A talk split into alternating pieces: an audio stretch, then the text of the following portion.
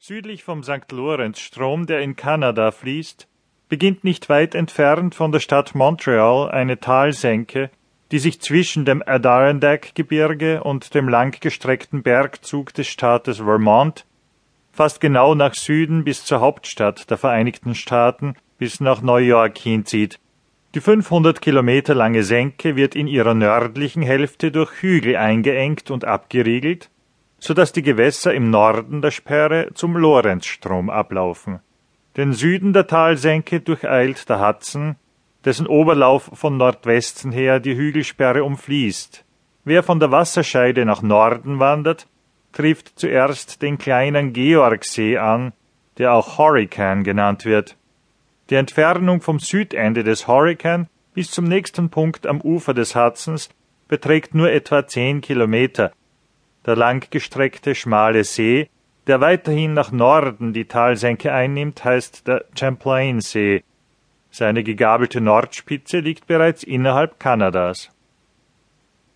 Die eben geschilderte Senke, ihre Gewässer, ihre Berghänge und die Wälder in ihrer Umgebung waren zu der Zeit, als der Kampf um die Herrschaft in Nordamerika zwischen England und Frankreich ausgefochten wurde, zur selben Zeit, als Friedrich der Große die Sache Englands auf dem europäischen Festlande sieben Jahre lang unterstützte, der Schauplatz blutiger Kämpfe. Seit 1755 herrschte offener Krieg zwischen Kanada und den englischen Kolonien, und der Weg der kämpfenden Heere führte naturgemäß durch das Tal, in welchem der Champlainsee eingebettet lag, in welchem übrigens die Engländer an den wichtigsten Stellen Befestigungen oder Forts angelegt hatten. Es war im dritten Jahr dieses Krieges an einem Sommertag, als ein indianischer Botenläufer nach Fort Edward die Nachricht brachte, der französische General Montcalm zieht am Champlainsee herauf mit einem Heer, zahllos wie die Blätter an den Bäumen. Die Nachricht wurde im Vor nicht mit der ernsten Freude aufgenommen, die ein Krieger empfinden sollte, der einen Feind im Bereiche seines Schlages antrifft. Die englischen Truppen waren durch viele Misserfolge, die in letzter Zeit Dummheit und Ratlosigkeit ihrer Führer verursacht hatten, stark entmutigt worden. Der indianische Bote war von Fort William gekommen, das am südlichen Ende des Hurricane lag. Dort befehligte der Schotte Munro, der sich allein zu schwach fühlte, den Franzosen zu widerstehen und darum das Ersuchen um schnelle Hilfe an General Webb, den Kommandanten von Fort Edward, gerichtet hatte.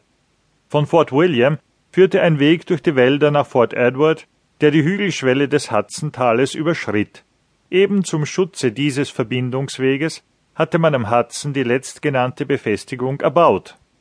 Der raue Pfad, welcher anfangs die Verbindungslinie der beiden Forts gebildet hatte, war in letzter Zeit fahrbar gemacht worden. Der Sohn der Wälder durchlief die Strecke in zwei Stunden. Von einer Truppenabteilung, die von ihrem nötigen Gepäck begleitet war, konnte derselbe Weg leicht zwischen Sonnenaufgang und Sonnenuntergang eines Sommertages zurückgelegt werden. General Webb, der Oberbefehlshaber in den nördlichen Kolonien, hatte mehr als 5000 Mann zur Verfügung. Wenn er mit seiner ganzen Macht Munro zu Hilfe zog, konnte er dem unternehmenden Franzosen, der sich so weit von seinen Verstärkungen entfernt hatte, eine beträchtliche Übermacht entgegenstellen. Aber unter dem Einfluss des vorausgegangenen Missgeschicks waren Offiziere und Soldaten eher geneigt, ihren mutigen Feind im Schutz der Befestigung zu erwarten, als seinen Anmarsch zu hindern.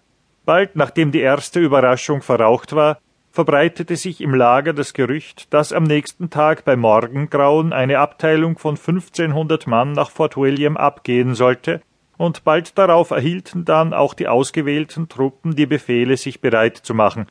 Es folgten einige Stunden der Unruhe, und allenthalben sah man besorgte Gesichter.